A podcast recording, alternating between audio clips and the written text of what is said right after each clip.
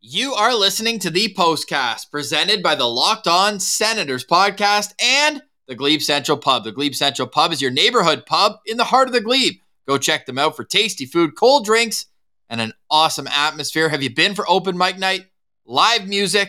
You can find it all at the Glebe Central Pub. Go check them out on social media to find out when events go when, and they have the shuttle going to every Sens game for the rest of the season. I'm Ross Levitan alongside Brandon Piller as always, and we have the entire postcast crew here at Lalim's Martian joins us as well. There was some good, bad, and ugly in that 4 3 overtime loss to the Columbus Blue Jackets. Pilsy, you can't blow a, th- a third period lead against a last place team.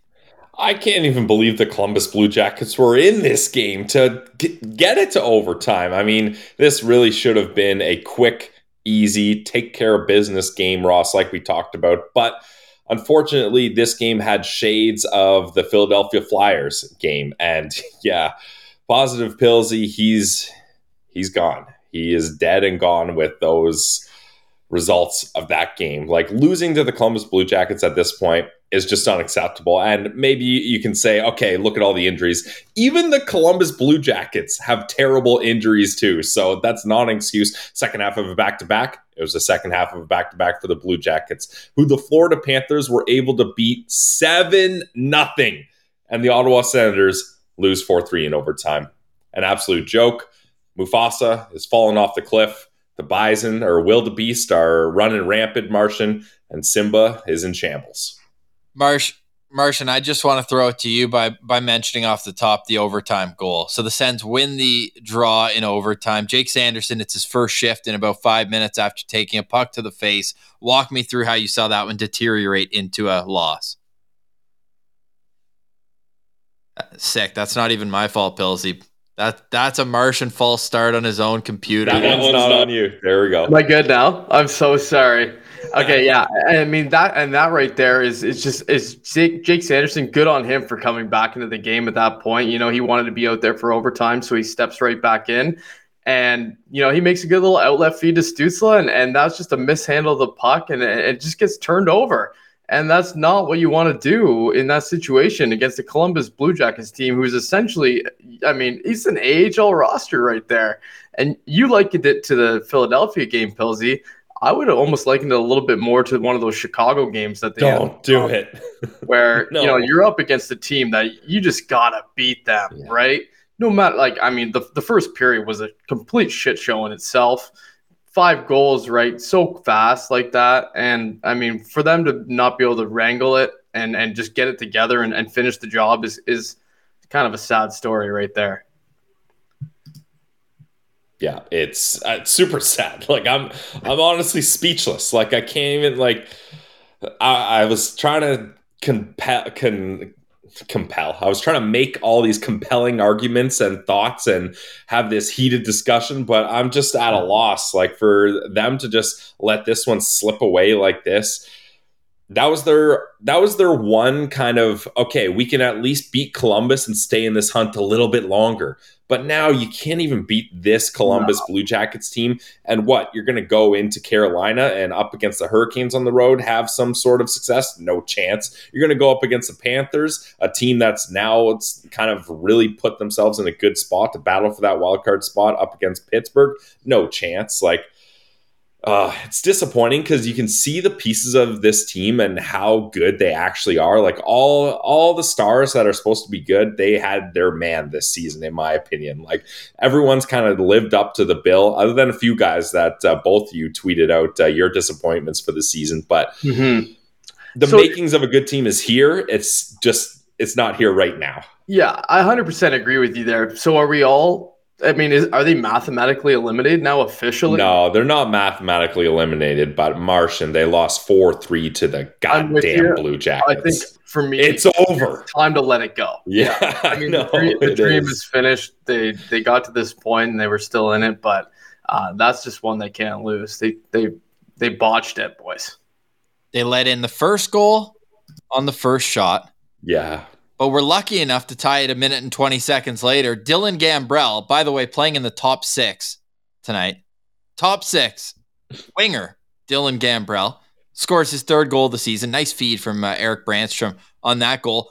Five seconds later, the Blue Jackets get their second shot on goal, and wouldn't you know it, it finds the back of the net as well. Pilsy, which one, if any, would you like to pin on the goaltender Cam Talbot? Both, honestly. Like I think the second one was worse because that's one where he, he just gets beat so cleanly. Uh, the sec the first one there was a little bit of some traffic in front, but mm-hmm. that second one he just gets beat so plain and simple. And you thought the Sens had some momentum tying it up, and nope, right away, boom, momentum drop. That that cannon shot the, down the momentum like a blimp. It was yeah. done. I agree with you 100% there. And was that not the second shot of the game as well, Ross? It like, was. I mean, they were two for two to that point in the game. You just just give us one save here, Cam. That's all we needed, right? It's just like the first one, I agree with you, Pilsy. There was a bit of traffic, but that second one there is just like right after they had just scored. You just can't let that puck in the net. No. Simply put, I, would argue the overtime goal as well. Now you're not expecting your superstar coming out from behind the net to no. give away the puck below the hash marks, but at the same time, you have to read the play and, and be aware that there's a backside guy. If Sanderson's behind the net, the other guy's wheeling one way, and you know that he's in the slot. You just have to be able to get over there and make a save. A couple just right past his glove. It felt like that on against the Flyers game too. That Cam York short side goal that I didn't like in that game. It's just short side shots cannot beat a goalie over and over again. And the Sens have given Cam Talbot as, as much goal support as you think you'd need. Three goals against Columbus should do it.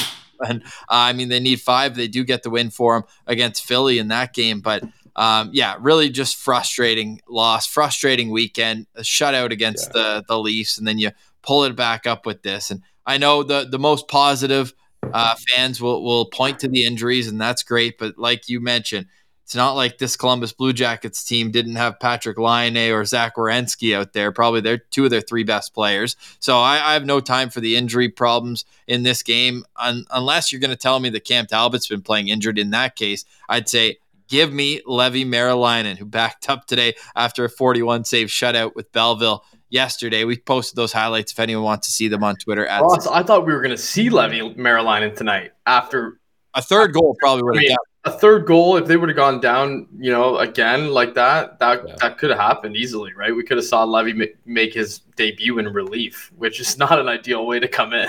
as much as I was doing it just for the content, I did one of those "We Want Leevi" with the clapping emoji in between. the The two first comments were all time. Adam AJ Prince right, wrote in, "The poor kid probably had a wild 24 hours. Let him rest." And then the next comment, Mark said, "Season on the line. Why play it safe?" I just love the contradiction was just so good, one right after another. And I saw both sides of it to an extent. But um, who starts Tuesday? We'll touch on that after a quick word from the Glebe Central Pub. But before we get to that, let's finish up the scoring summary in this game. So Kent Johnson makes it one nothing. It's one one. It's two one. Five seconds later, we'll pick it up there. Tyler Kleven gets his second assist, and this was just good awareness, noticing that the goalie Jon Gillies' blade came out of his skate.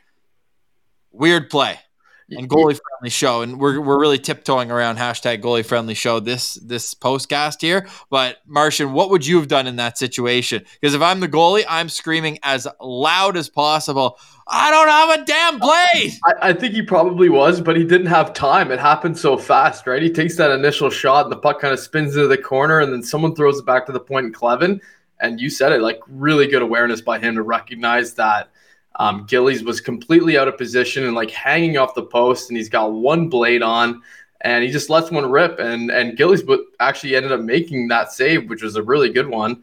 Um, but the rebound goes straight to Mark Kastelic, and he makes no, you know, he makes a great decision there, just fires it, and uh, easy goal for him, I think. At that point, with one a goalie with one blade on, boys, like come on.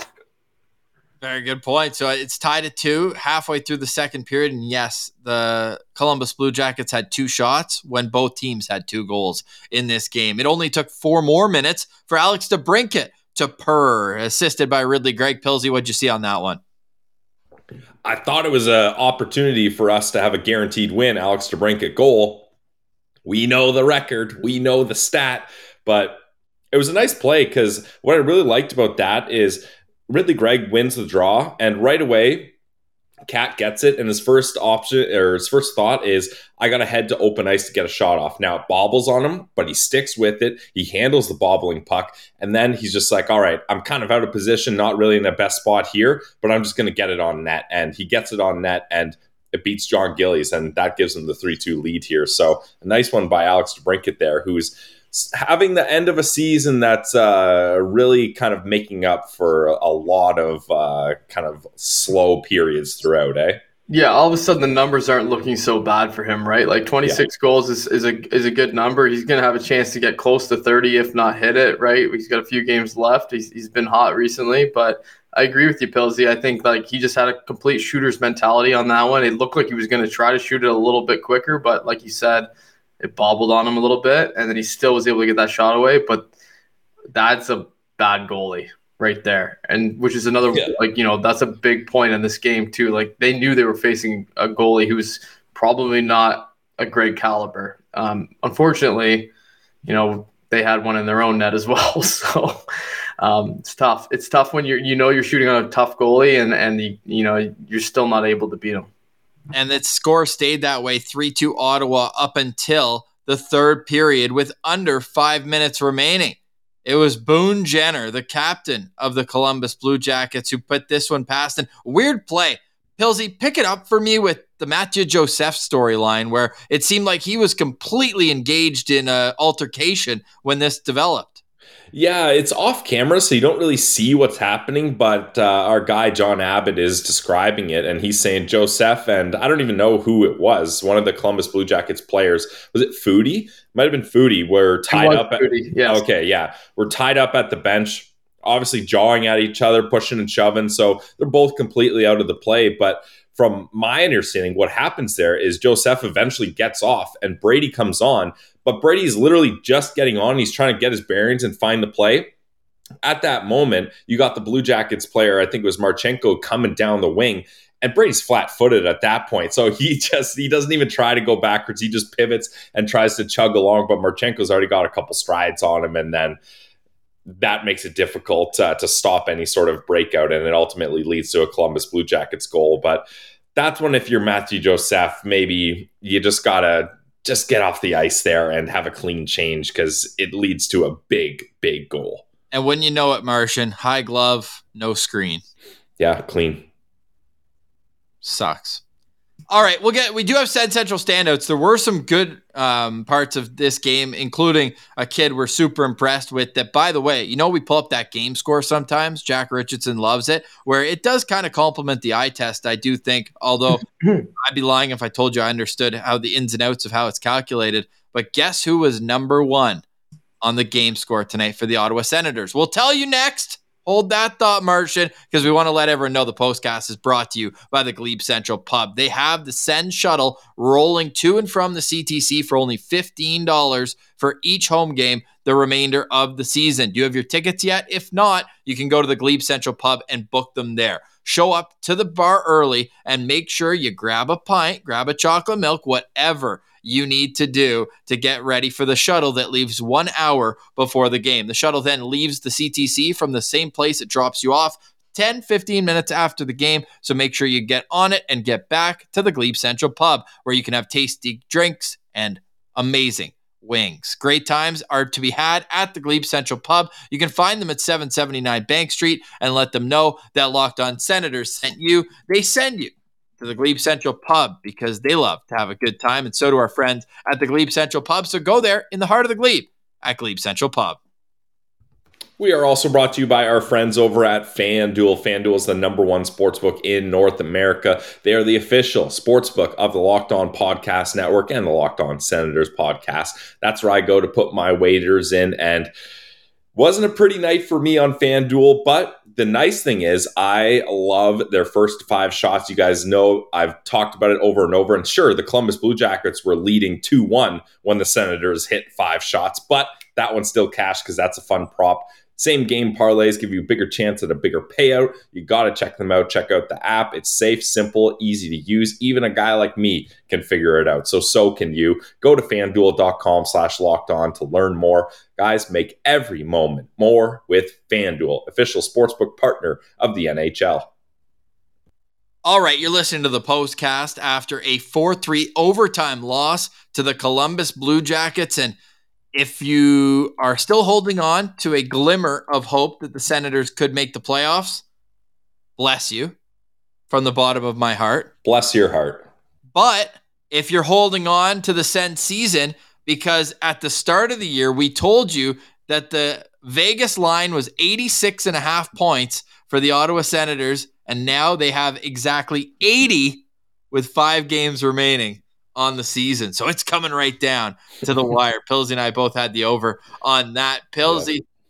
did you find out the answer? Who number one is with the game score?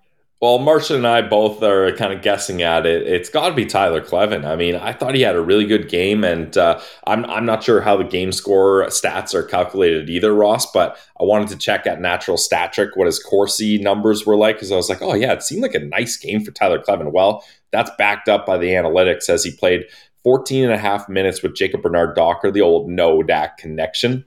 You'll love to see that. And they end up having a Corsi for percentage of 73.91. So those two absolutely dominated as a young D pair. That's what you want to see from uh, your scouting staff and from the development team, and now all the way up in the NHL, and they're getting things done together. Yeah, it's funny, eh? Because the analytics community are the ones who didn't like him the most. Honestly, probably yeah. coming into his draft year and and you know with their evaluations but it's it's insane to me how comfortable he looks, guys, already. Right, like I, I missed the first game, and I heard he had a first, uh, you know, his first shift was rather rough, but this says it right here, right? Like, I mean, you usually see the top players in the game at the top of these charts, and and tonight is Tyler Kleven, and uh, that's got to be like that's pretty impressive for him to be able to step in. And there was a few plays tonight where I really noticed, just like uh, we mentioned the awareness play before, just getting the shot on goal, and like his reads on the game are really good. And, and that's just pure hockey sense. You know, he's looking around, he's seeing what's happening, and he is making the right decisions when it comes to where I need to be. Do I need to jump? No. Do I need to make a pass? Who to get the puck to? Things like this that are very simple things that, like, as a regular fan just watching, like, you think every NHL player can do. But it's not as easy as it looks. And most young players struggle with it, and he's doing it right away. And I mean, I'm, I'm just being honest here, boys. Like, this is my Sens Central standout tonight. So um, we're already getting right into it. And he had that great assist as well. So, um, I mean, Tyler Kleven had a hell of a game. So, I mean, let me just say right there, that's my my Sens Central standout, my first one of the night. If we're gonna go around twice, whatever. But um, I've had him pegged here tonight as, as my guy. Uh, he he was really good. Yeah, 17 and a half minutes again, playing a decent amount. And I thought Tyler Kleven was just solid for another game here. So chalk it up as uh, a good start to his NHL career.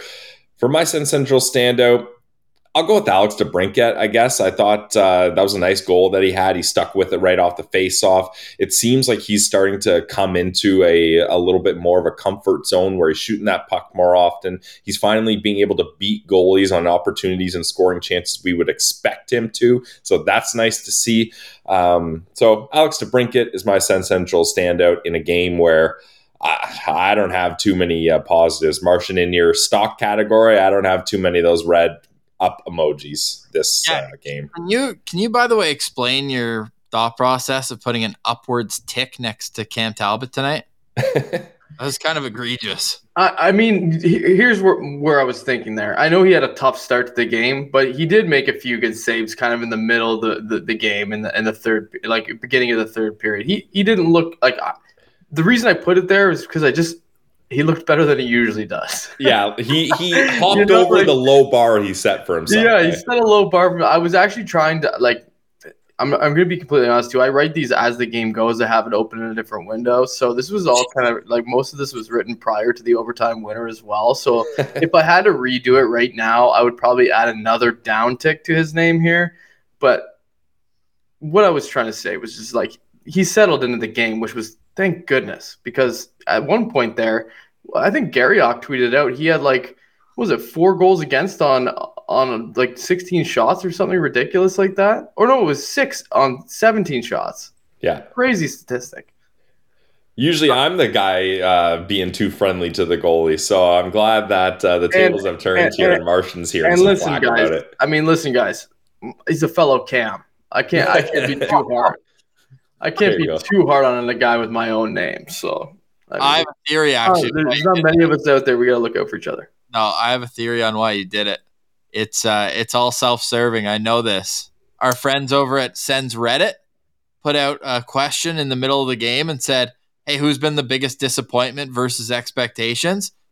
And I came in, I said 33, and it's not close. 20 minutes later, Martian comes in. He goes, "Oh, it's everyone's going to say Talbot, but it's Joseph. It's Joseph." So you're just trying to pull a fast one and tell me that jo- that Joseph's been a bigger disappointment, and you're using Talbot to further You know argument. what? I, I'm gonna be completely honest, Russ. I didn't even see that conversation. Uh, the Not one that you're in? I, I tweeted that out after seeing Joseph's, you know, that, that scuffle around the uh, around the bench prior to that goal happening, and, and to me it just kind of triggered for me. I was like, that was almost the final straw because this year he's just been so terrible with like his goal scoring and everything. So for me, like he, you know, it's it's Mathieu Joseph, but Ross, you think it's Talbot? Really? He's had a few good wins for this team so far. Yeah, I, go oh, go ahead, Ross. No, I just want like what stands out more. And I almost tweeted out during the game. I said, "Where was the Cam Talbot that beat the Boston Bruins right after Yeah. Christmas? Where, and where that's not the only one either, right? He's had multiple wins that were like good wins for the team where he played great, but it's Sure. maybe the injury troubles or what. Like he, he can't, and and Joseph has had injuries too, so you can't just blame it on that. But uh, well, I I don't was- know. For me, I- like Talbot, like I didn't even have high expectations for him because he's he's kind of an older guy. I know he had 36 wins last year, and giving up Gustavsson that hurts, Yeah. boys. But like I don't know, I don't, I didn't, I didn't expect that much out of him. For me, I expected like 15 goals out of Mathieu Joseph. He's got three. He had four and 11 games last year. He's way underperforming. He's got four years left on a, a almost three million dollar deal. well, three after this That's one. the, But that's the worst contract on the team right now. Yeah, I mean, Cam Talbot's got a sub 900 save percentage. He hasn't had Yeah, but that. he's a UFA, so who gives a crap? Yeah, I guess so long term, but I'm talking about the reason of the Sens struggles this year. I'm pinning it more on on the game. Man, so I was going to talk about that that Boston game, and then three days later, remember he just passed the puck to the D- Detroit Red Wings guy for the game winner. Yeah, Like that's the Yeah, story. I, he's had his It moments. takes it away. Yeah, He's had some absolute like his his lows are so bad that it makes Sure. me forget about the highs, and there have been some. He's had a few great games this season. There's no doubting that. Um, according to uh, Hockey Reference, again, I'm they calculate this a little bit different. Or no, starts with a save percentage below 85%. Cam Talbot's had eight of them this season in 30 starts. That's that's tough. Every third Yeah. he's given up uh, 85%. So players are shooting over 15% on him every 10 games.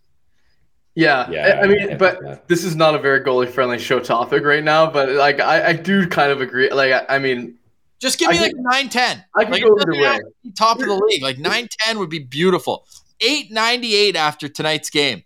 Here's what I'll say. I, I, uh, maybe if I if I could redo that tweet yet again, I'm just redoing all my tweets tonight. But Mathieu Mathieu Joseph was the worst, disappointing, the most disappointing skater. I'll say. Oh, Leave the goalies out of it.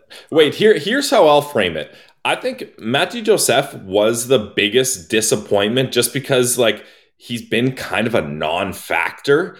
And like you mentioned, Martian, he just got that big contract, the Nick Paul trade, like and the bottom six has been a big reason why this team hasn't been able to succeed throughout the season. Like I mentioned earlier, the top six guys, they all have their numbies. Like they're all doing good. They're all producing. I can't, I'm not pinning too many wins and losses on the top six guys. Whereas the bottom six, Mathieu Joseph was the highest paid guy there. He's supposed to be the driving force of the offense in the bottom six. And he's been arguably one of the worst guys. like he just hasn't got it done. Yeah, But Watson's got can't- three times as many goals this year. yeah, for real. But Cam Talbot's disappointment factored into the results of this season much more than Joseph's did. I think that's that's the big difference is Cam Talbot being disappointing has ultimately led to like Ross said like those 8 games that's automatic losses basically. I don't think you can check, but I don't think he won a single one of those 8 Philly game. games. the Philly game. Yeah. Okay. So that that's the one uh, uh, difference there. Whereas uh, Joseph's disappointing season, it hasn't derailed the the season here. And you look at the fact that Talbot, I think majority of people, Ross, maybe you could go back. I know we put a poll out of uh, voting who was going to get more games, Talbot or Forsberg, but if I have this right, I believe the the streets and Sens Twitter was kind of under the impression that Talbot was going to be the one A guy, right? Like, is that fair to say? Like, I think most people thought he was being brought in to not be your prototypical number one starter, but he was going to get more starts than Forsberg, and he was a guy that was going to help be a veteran presence that leads this team to a a playoffs or at least a more uh, inspiring playoff push at the end here. And now with Forsberg out, he's been needed even more, and he's been and he's, and he's had and like I said earlier, he's, he's had his own injury troubles, right, yeah. as well. So, like in a perfect world, yeah, for sure, you'd want you know Talbot or, or, Talbot maybe to play 50 games and and Forsberg to play 32, and and that's probably the perfect split for them. And and it would have been sunshine and daisies having those two guys in net every night consistently. But neither of them can stay healthy, and it just became a bit of a cluster F in the, in the back end there. Well, it even continued into the uh, into the minors, and I, I, made a graphic this morning. Not a big deal, but let's pull it up actually because I mentioned I do have a Sen Central standout. By the way, we will get to, but uh, we got to get into this topic here. Uh, Senators organization this year. Look at the fancy graphics. I'm getting good at this. Stay hot. Um, you got a real eye for it, buddy. It's getting good you look at it and and it's just it's wild and i think on the right it's a little bit uh, smaller but the the entirety of it the senators in 76 games heading into tonight so it obviously goes down. An 897 save percentage through six goalies this year and two of them are above 935 now they've only played a total of three games but those are the guys you need to be good your number one prospect and the two guys who are signed as NHL goalies to to be better than they have, even in the minors, an 890 save percentage in 63 games. So I don't know. I asked, I said, is it a system issue? Bad luck? Like, what is it? But this summer, I think we need to figure out what what it is that's allowed this team to, to surrender uh, goals on such a high percentage of shots. And, and you'd say maybe everything regresses to the mean eventually, just like you would when you talk about how Alex DeBrincat hasn't scored at the rate that he has in years past, and, and others included in that as well. But uh, that needs to be a top of the priority list. Is I don't know if it's someone you bring in or what, but I'm getting a, I'm getting a sense here, Ross. Are you are you alluding to it possibly being a coaching issue? It could be. I mean, I'm not saying that Filip Gustavsson wasn't going to break out on a different team, but historically, the Minnesota Wild's goaltenders are always at the top, if not top 10, top 15 in save percentage. There yeah. has to be a reason beyond them having faster reflexes or better rebound control. There has to be something to it. And I think the Senators need to figure out kind of what those teams that consistently have high save percentage are doing beyond having an elite goalie. Yeah, well, I think also there could be something in the sense that certain systems benefit certain goalies, right? And maybe that's something the Sens need to look into. Like, I know Elliot Friedman and Jeff Marek, they have a couple examples of, uh, and I'm blanking on what exactly they are, but certain goalies don't mind getting more shots as long as it's shots they can see. If you keep them out wide, let them shoot yeah, 35, like 40 shots a, a, game. Yeah, but just don't let them get inside. Uh, don't allow for screens and focus on that. And I'll focus on the shots. I, I'm not saying anything specifically, but I'm just saying maybe that's something where the goalies play style and the the schemes of the defense core just aren't lining up and it's just not happening like i don't know either because it does seem crazy it's not like this franchise hasn't had good goalies in the system. Like there, we've had goalies that have been here and go on and uh, seem to have success. So it's not like that's the issue. Is the talent's not here? It's just apart from Anderson and a, and a couple guys in sh- small sample sizes, just doesn't seem to work out, or or it's tough to work out in Ottawa. I, I find their systems do tend to collapse towards their own net when they're playing defense. I don't know. The last few years, I feel like that's been like a method that they've done, and that causes a lot of issues for goalies, right? So I don't know if that's maybe a book on the on the Sens that other teams are looking at and saying like, you know, you get on get them under pressure and they're gonna all collapse and there's gonna be all kinds of traffic. Their goalie's not gonna be able to see anything and just shoot it and then shoot it low or, and there's rebound city. It's I don't know, boys. I, I really don't know what, what's going on there, but I mean, it could easily just be a system thing, which is scary. That's might be the scariest answer because then we're not going to spend all summer wondering and scouring the goalie market and saying, how can they fix this? Maybe it's something we have to look internal a little bit. Uh, Steve mentioning it's a bit of a goalie graveyard. I, I think you look around the league at the success, and we we had a game this year where Craig Anderson played in Ottawa, and we had a game this year where Brian Elliott played in Ottawa. And those guys were Senators so many years ago. It's it's like the Sens goalies are good. It's just it's something in Ottawa that doesn't seem to be clicking for starters because Mike Condon had that unbelievable stretch in 2017. Obviously, the Hamburglar, like Craig Anderson throughout the years, like there's been great goaltending performances. I would say it's the opposite of a goalie graveyard. It's like an it's like a goalie birthing yard. Like these guys are all going on and, and having great careers. Whatever. A goalie incubator. How about that? It's a goalie incubator. Thank you, Pilsy. I got you. Yeah, no, like I mean, these guys are all going on and having great careers post being a senator, and that's gone back as far as like I mean, we could go back ten years and we can see plenty of guys. You know, you know, even in the Craig Anderson era when we had Leonard and Bishop, and these guys move on, right? And they, you know, they have rings and they and they've you know they've played. So, so what you're saying, Martian, is draft a goalie for the Sens, trade him, let another team develop him, and then you got to bring him back ASAP. And Ross is saying right now, he's like, he's just hoping to himself that Joey Daccord is not going to be one of these guys because we we know, you know, Ross has been, you know, he was a big Joey Daccord fan, and we all were. One NHL game. I mean, especially with Gustavsson doing what he's doing too, right, Ross? Like, I mean, we he's none of us saw that coming. Hey, Dax is 2 0 1 this year in the National League. That'll do. And uh, yeah, yeah, Phil Guston's getting Vezina votes. So yeah, it's insane, dude. Jesus. Yeah. I mean, even Craig Anderson post being a senator is getting wins still. like it's like, yep. and Brian Elliott would. Matt Murray had fifty plus saves against this team a week yeah. ago. I mean, we could go all night. I feel like oh. on that topic. That's crazy. Yeah, tough one tonight. Tough giveaway from Tim Stützle in overtime.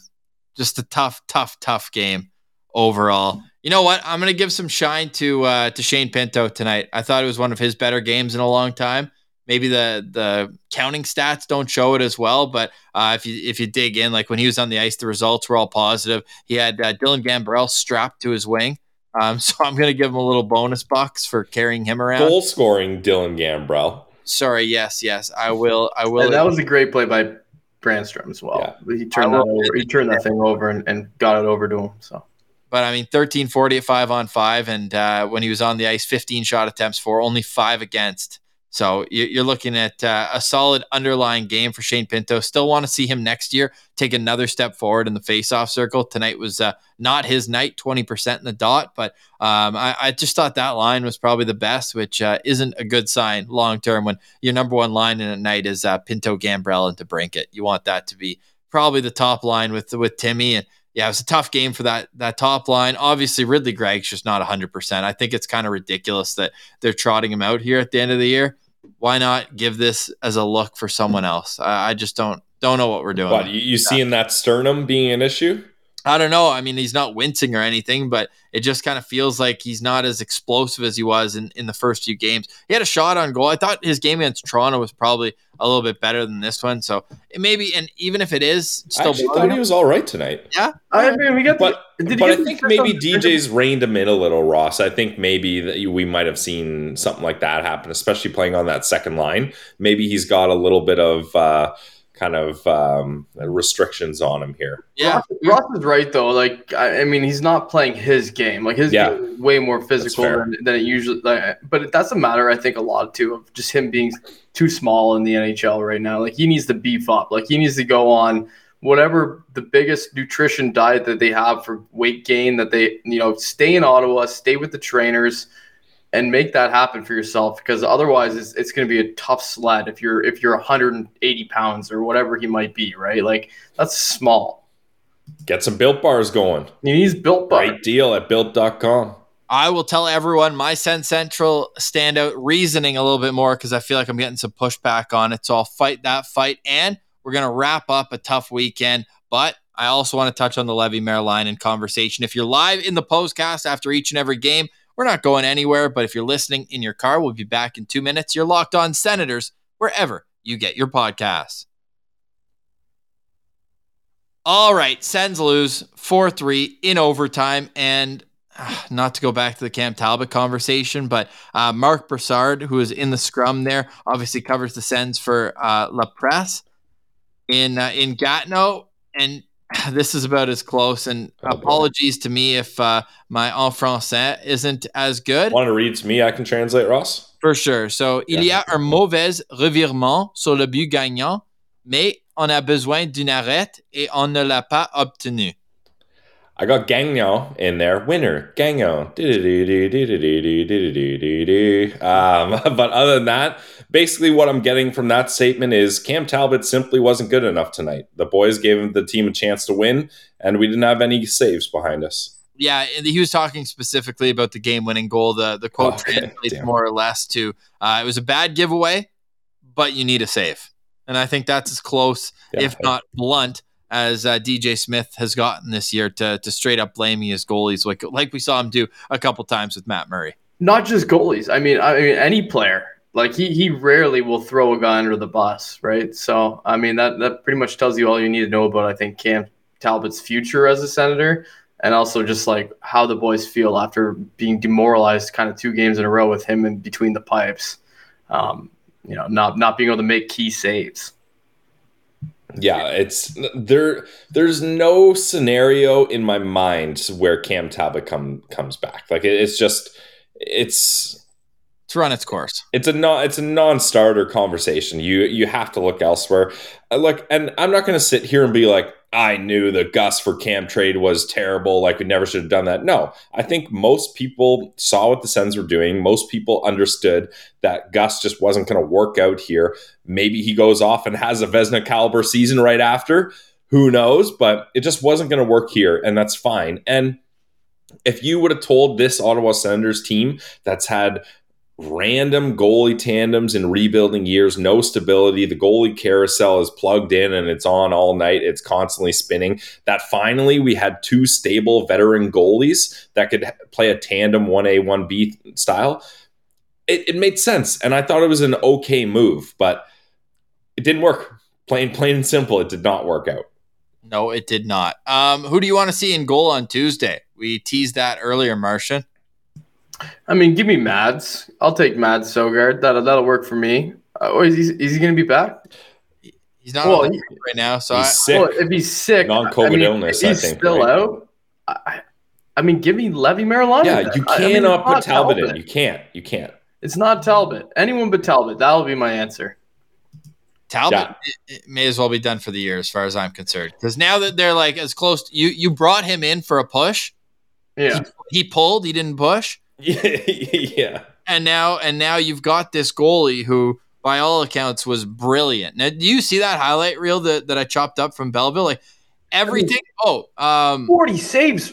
Angus got back to me. Let's let's get incredible. The, let's get the uh, let's get the official scouting port, report from uh, teammate Angus Crookshank. The guy does not have a pulse. He's just so calm in the net, yeah, very awesome. technically sound. There's the the quote, exact word for word. so 40 saves is crazy. Like, 40, I think it was 41 for the 41. shutout, right?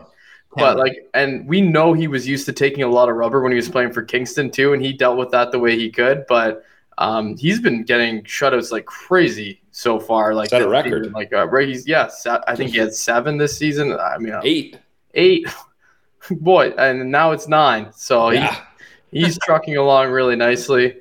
Um, yeah, I mean, throw him in there. What's the worst that can happen? He can't be worse than Talbot was. He, he's not gonna. He's not gonna let him four and eleven. You know. East End's playoffs are dead too, Pilsy. Yeah, that's why I brought up uh, Steve. Thanks for the donation. Appreciate it, buddy. Uh, he says, or do you load up B Sens to get them to the playoffs? Yeah. They're playoffs? Like that's where we're at. Playoffs? Like no that's any senators playoffs is just wild here. The election is over. No senators are getting voted in. It's not happening. Um, so at this point it's just this is strictly for me and martian i'll snap it to you if you agree. This is now let's see what we have in in the cupboard here. Bring Egor up bring Roby Järventie up. I don't want to see um, Austin Watson playing really much. No offense, I think he's popped off recently, but he I don't see him as being a part of this team's future. I don't want to see uh, Patrick Brown. I don't need to see Dylan Gambrell anymore. Let's see what we got from the kids at the NHL level in a small sample size here, so we can value what this team has because they're going to have to use some of these prospects still in the cupboard to acquire a goalie in my mind. I don't think there's a free agent that makes sense out there. And just to clean things up here, like what what's your approach here for the rest of the season, Martian? I think you're right. I, I believe that's probably been the plan probably in the last few weeks, right? When they realize it's going to be tough for them to make the playoffs unless they really, you know, run the table. And so far, they they just lost two in a row. So that I mean, they're as close to mathematically eliminated as they could possibly get why not get these guys in there? These guys haven't had NHL experience or games yet, and you know, see what they are, see what they look like at the NHL level.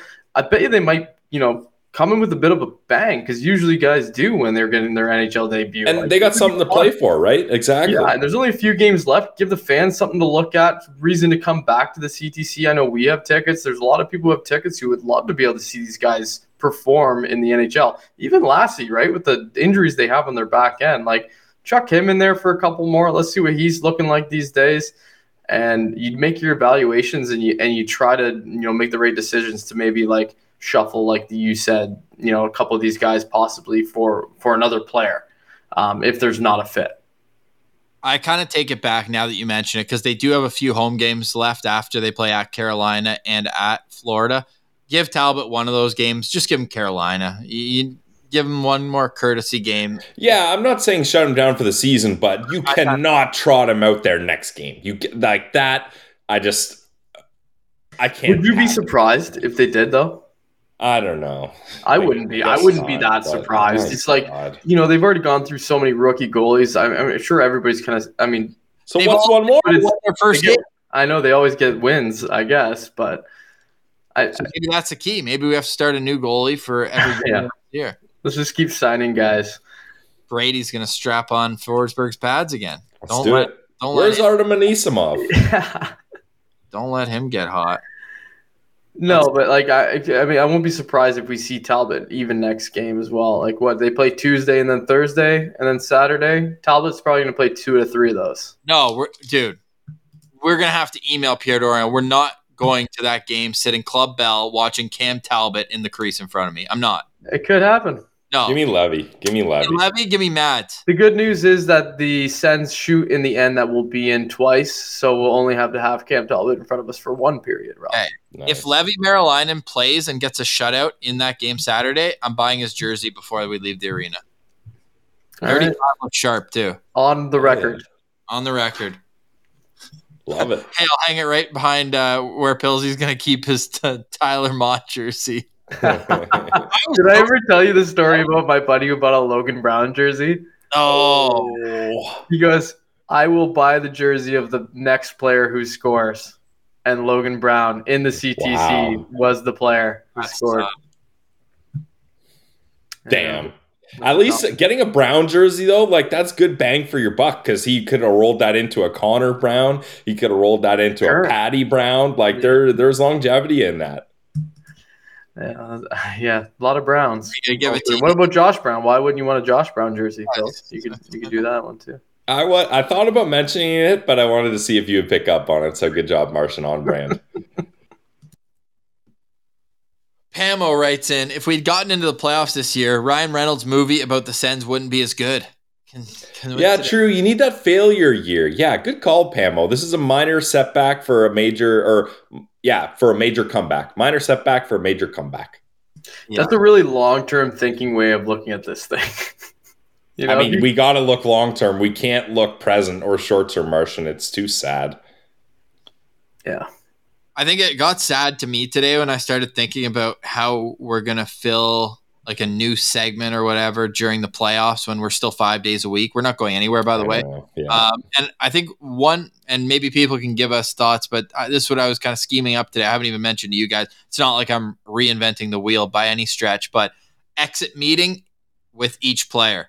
Like, nice. I, I, like we're the coach and GM, and we're we're just you know, hypothetically, what we would say in that situation, what they need to work on, a review of their season. You know, it would be really fun. I got a little idea for you guys. If you guys do it the opposite, where one of you is the coach and GM and the other one's the player, and you have to go devil's advocate for the whole for the whole segment. So, like, you pretend nice. to be Mathieu Joseph Pilsy, and Ross gets to tell you why you suck. You play me with Dylan Gambrell all season.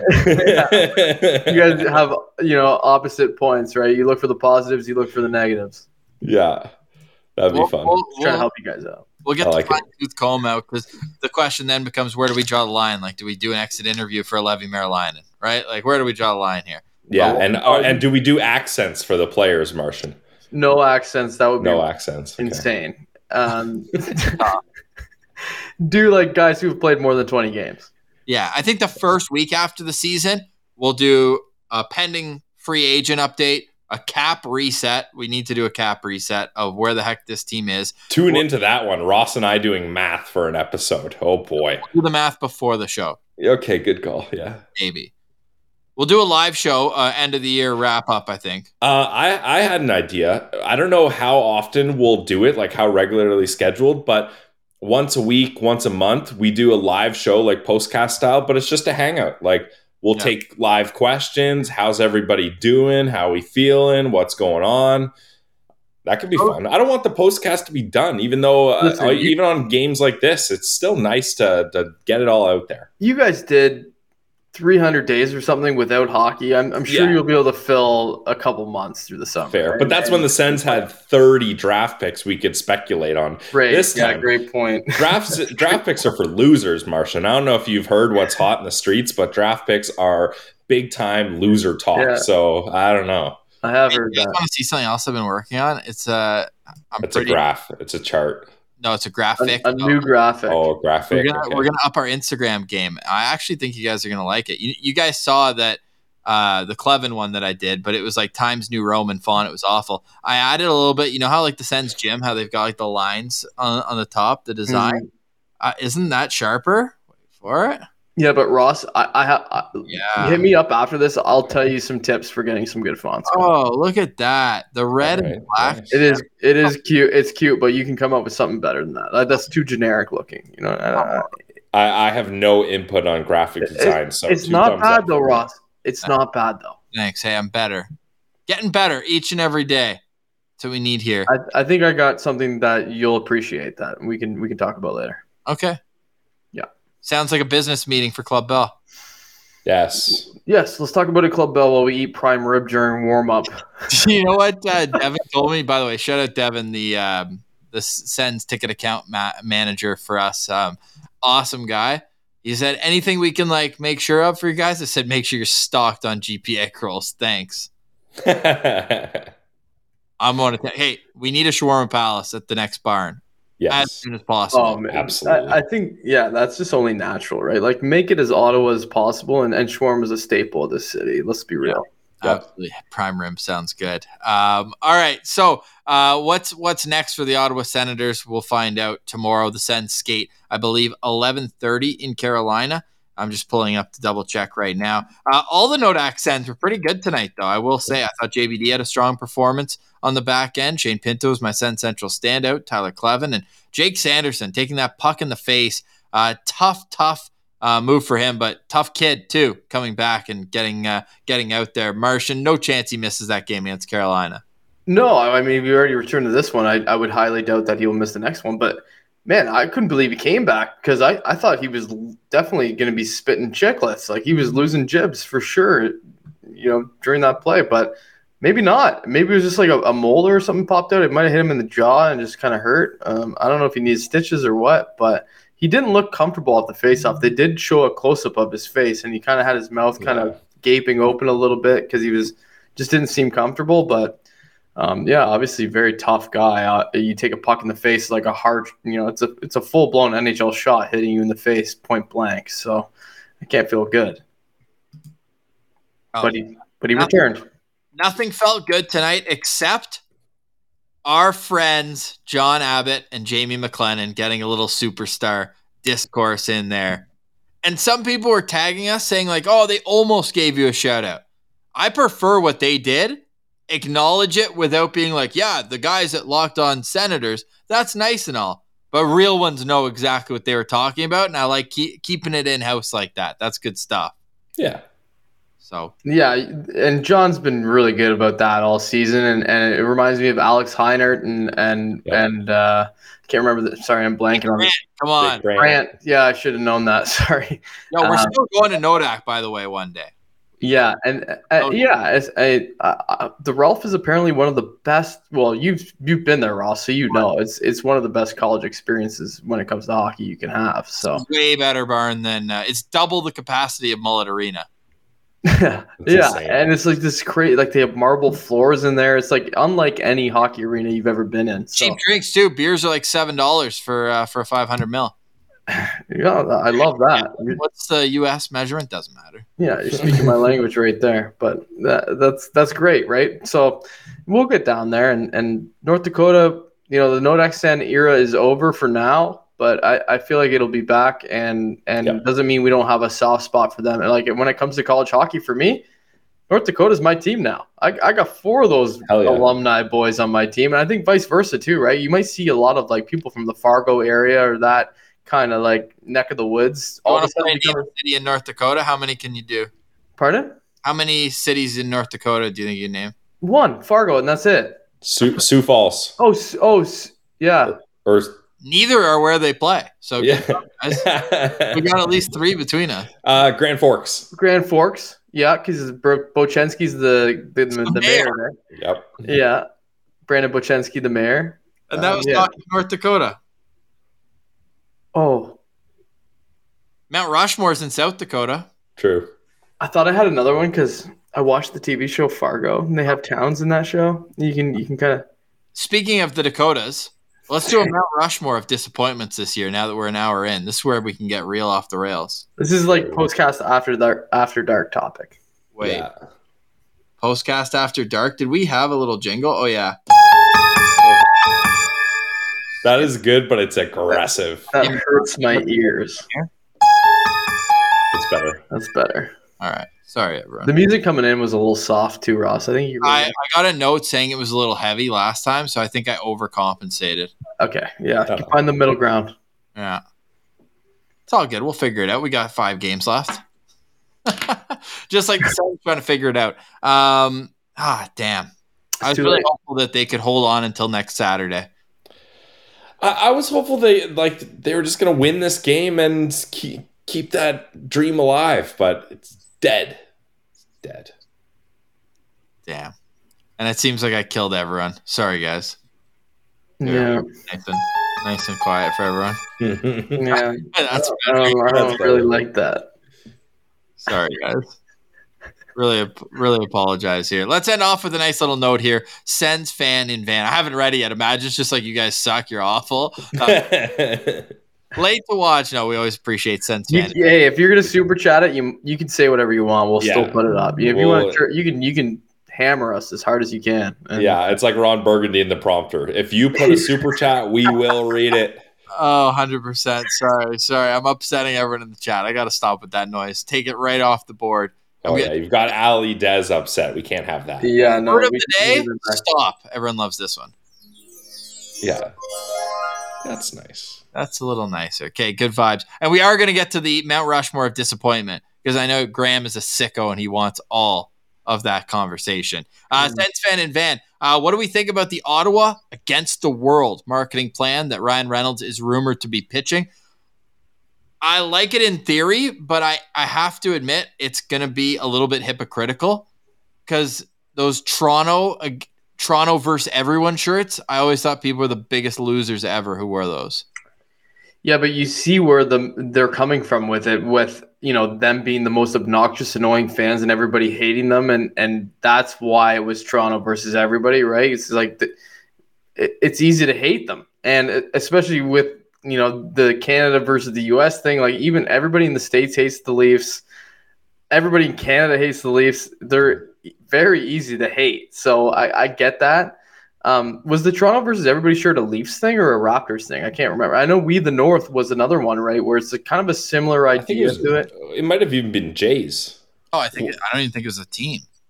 Yeah, I mean, so Just I a, get it, but like, that's not going to be our motto. You know, that's not going to be. It's not going to be Ottawa versus everyone. It's going to be more. You know, nobody knows about Ottawa. Nobody understands Ottawa. We are something different, and I, I think the community here is very strong, and the people are great.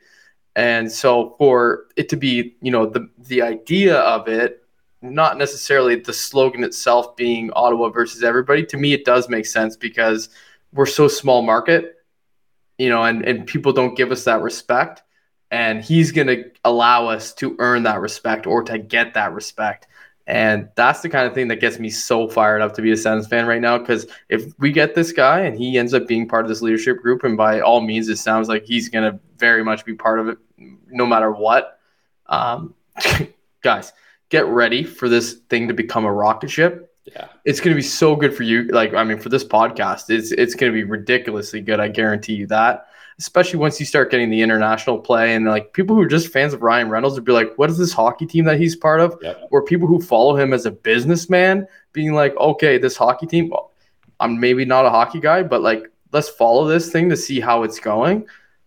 I'm telling you, the growth is going to be phenomenal. And we're talking about Senator stocks, like buy, buy, buy, buy, buy. If you're not a Sens fan yet, and you you know you're you're looking for a hockey team, this is the best one to choose. I'm telling you right now, it's going to be a freaking awesome ride. We got a sick team, young, up and coming, and going to be probably one of the best ownership groups ever formed in the NHL. So let's let's ride. Yep. Ma- Martian. I, I needed Martian to be have his close up for that one. monologuing, baby. Yeah, you hit it late on the monologue there, but Martian, that's exactly it. I've I've brainwashed my niece and nephew to be Sens fans. My nephew, shout out Aiden, it's his sixth birthday today, and he wanted a full Sens themed party. And uh, they were gonna put number six on his cake, like obviously six years old, and he's like, "No, I want seven. That's the captain." I was like, "Yes." That's good. So they're like posting pictures of his cake, seven, and everyone's like, I thought he was six. And it's like, yeah, but he likes Who's your Brady." favorite uncle? Uncle Brandon. Exactly. yeah. Yeah. Uncle Pilsy said I could have seven pieces of cake because Uncle Pilsy. Hey, Yeah. spin zone. Tell Aiden he's in his seventh year now. Oh, true. Okay. Good spin zone. Yeah. That's usually how people frame their birthdays. You have any uh you have any spins on a 4-3 overtime loss to the Columbus Blue Jackets? Yikes. No, it sucks. This sucked. I'm so frustrated by this loss. Mufasa is off the cliff. Season's over. NHL overtime is such a shit show, right? Because you, you, I mean, the Sens could have maintained possession there, and I guarantee, you know, I'm, I'm pretty sure their chances of, of winning that game would have would have been pretty good, you know. But they just make, Zero. I mean, they make one mistake and it costs you. So, that's the way she goes. All right, Martian, instead of final thoughts from you, I'm making you do a Mount Rushmore of most disappointing senators this year. Have fun. Yeah, Ross, let's save ours for for an episode, but I want to hear Oh, Marshall. this is tough. Like, so yeah, I mean, obviously, yeah, we got Mathieu Joseph, we got uh, Cam Talbot. Um, who else has been really disappointing to me? I don't know. Like, I, actually feel like a guy like Gambrell has exceeded expectations, so I can't really put him on it. Kastelic, I think, has been good. I would I would consider like other guys in bottom six roles. Even even Watson like had his moments this year, even though he can only score against Detroit. I'm not going to put any of those guys on it. I would put Drake Batherson on it. I feel like his defensive play is probably one of the reasons why I would, even though you know he's had moments where he's been basically a point per game player. Um, but you can only score on the power play, so I, I'm going to put Drake Batherson on it, and I refuse to put DeBrincat on it because I think it's just a bit of a like a, I would say like a, although it's a Mount Rush more of disappointment. So you know what? I'm going to put him on it too. Yeah, So, uh, you know, he's probably off the pace as far as Joseph is. Joseph, I, I expected probably between like 12 and 15 goals, and he's got three. And and you know, DeBrincat, I expected close to 40, and he's got 26. So I, I, those are my four guys. I'm, I'm just off the top of my head without thinking too hard about it. Yeah. I got nothing to add. Pilsy, you? Uh, nope. Yeah, we'll we'll do our Mount Rushmore in an episode, but uh, Yeah, I, I don't. It, it's tough because it's it's so like right now we're dealing with the knife going into our heart, whereas we knew that like this wasn't going to be an overall smashing success of the season. We knew there was going to be growing pains, but I agree with a lot of people in the chat. Overall, this was the step the Ottawa Senators needed to take, right? Like I think this was a necessary step.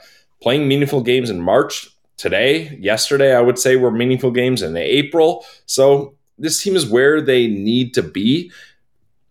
But again, when you have like $20 million wrapped up in injuries at the end of the year when you're making your final push, like, what can you do? Yeah, it's super frustrating. But then you can also look at it from the fact that last season, the Ottawa Senators finished fourth last in the Eastern Conference with 73 points in 82 games. They're already at 80 points it, it sucks to say, right? It just feels like an excuse, but it is a step forward, right? Yeah. They're already at uh, at a huge improvement with still five games remaining. And uh, again, I think you turn your attention to the Buffalo Sabres and you need to be ahead of them to feel good going into the offseason. It's going to be tough. I know they have one game left head to head that last game of the year, but right now Buffalo has two games in hand and they're a point ahead. So I think that's something that you look at for consolation prizes at this point. Timmy's kind of gone cold the last couple games from a scoring standpoint. We thought 40 was just locked and loaded. He's going to have a little bit of uh, of a push here to get it. We know Claude Giroux's five points away from a thousand. These are still great storylines coming up. I would be honored to be in the building when Claude Giroux gets that thousandth point. So if he can get a couple this week, we hey, could. if he gets yeah, Ross, if he gets three, you know, three points this week. You know, Tuesday, Thursday. You know, one multi-point game, one single-point game. It could happen while we're in the building there. Oh, that'd be sick. I'd be all in on that. That could be a fun one. Yeah, and that would lead to a obviously a, a great postcast as well. Yeah, from from bottom floor of the league to meaningful games in April is a great way to look at it. Yeah. It was, it was, it was wild. It's true. It is. It's April. Yep. It's so. just disappointing fashion when the losses you can literally just name them off the points they would have needed and how close they were or how far they were in games where it shouldn't have been. Pillsy started bringing it up again, but five nothing in Chicago, tough. Yeah, I'll never forget that game. Oh boy, the growth is going to be so easy for them. Like when you look at what they've given up this year just by their own mistakes and sheer like just sheer underperforming like in certain games that they need to win they're going to take those that's that's going to be their big takeaway from this year is like you got to win the games you're meant to win and i think they're i think they're primed for next season yeah, and I mean, even the game against Chicago that we were in the 300s with everyone uh, for the Chris Neil retirement game, like that was that was kind of a, a perfect sum up of the season. Some really cool moments, but at the end of the day, you fall just short. Even though you get a point, you can feel kind of somewhat good when you just look at the box score. But they were up five minutes left in the game. Brady had just done the Chris Neil Selly after a goal that we had hypothesized about. Then yeah. he absolutely truck stick Jason Dickinson. Everything was coming up for a great night and they just kind of collapsed. The the goal into their own net where Talbot gives it right to the Detroit Red Wings player in late December. There's just so many moments where you're like, ah, if that one thing didn't happen, where would we be? Next year they'll have 82 games to prove it, and they'll have another year of experience under the belts of like Brady Tkachuk to me is entering his prime as of next year. As a 24, 25 year old coming into camp, Agreed. like yeah. It's showtime now. It's, it's uh, showtime. I, I agree. He's starting to enter his prime, but like look at a guy like McDavid, who I would say this year he's just started the first year of his actual prime, and he's a few year, years older than Brady. So I don't think you can, you know, pinpoint it like that being that young. I think it's still a little bit more like 25, 26, 27 is kind of those years where mm-hmm. that's where guys really break out. But he is maturing pretty quickly on us here. And and I mean, look at Timmy. Uh, next year he's going to be a freak, guaranteed. If he goes back and has the same kind of training that he had this another year, off season in Greece, Martian, another year of bulking up and growing and becoming a stronger man. Like, oh man, he's going to be sick. And people, you know, still call him a, that diving thing is completely out the window for me. It's just he's playing hard and he's battling and he's going he's going down with his play. Like if he's gonna if he's going to fight for a puck, he's going to fight for it until he falls over, kind of thing. So um, he's gonna he, he's just gonna keep getting better and better too. So this whole team and Pinto is another guy who's like he's got a great frame to grow, um, and he's still very young. So Yep. look out for him as well. Yeah, we will be. We'll be here all summer too, guys. I know everyone who's in the postcast probably follows the show on social media at SensCentral, locked on dot senators on Instagram.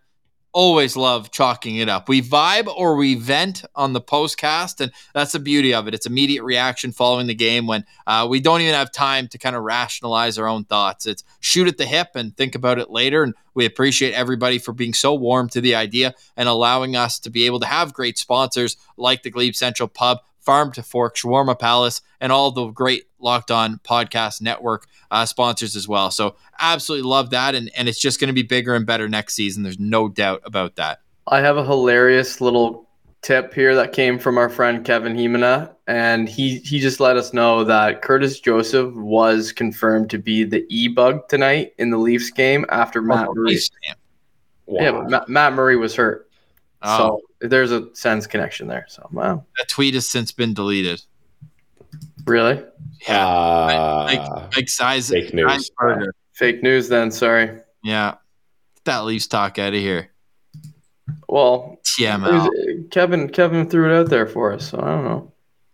Graham saying Discord. I don't know much about Discord. Maybe we'll have to get into that. I'm not sure, but we'll uh, yeah, we'll get into it this summer. We love the community just as much. We appreciate absolutely everyone who follows Locked On Senators, and um, yeah, we can't wait to see everyone on, on Saturday. Say hi if you see us all at the rink. But we got postcast this week. We got shows this week. We're gonna discuss who's gonna come on. Let us know if you have any uh, requests of people who you want to hear on Locked On Senators. Let us know in the comments on YouTube or make sure you put in a five star review on Apple Podcasts. But for today, we say goodbye. It's a 4 3 Senators loss in overtime to the tied for last place coming into today Columbus Blue Jackets. For Brandon Piller and at Martian, I'm Ross Levitan, and this has been the postcast following a disappointing result, but at least we have the postcast. The postcast is brought to you by the Glebe Central Pub. Go check them out at 779 Bank Street and make sure you let them know that Locked On Senators sent you. We're a part of the Locked On Podcast Network, your team every day.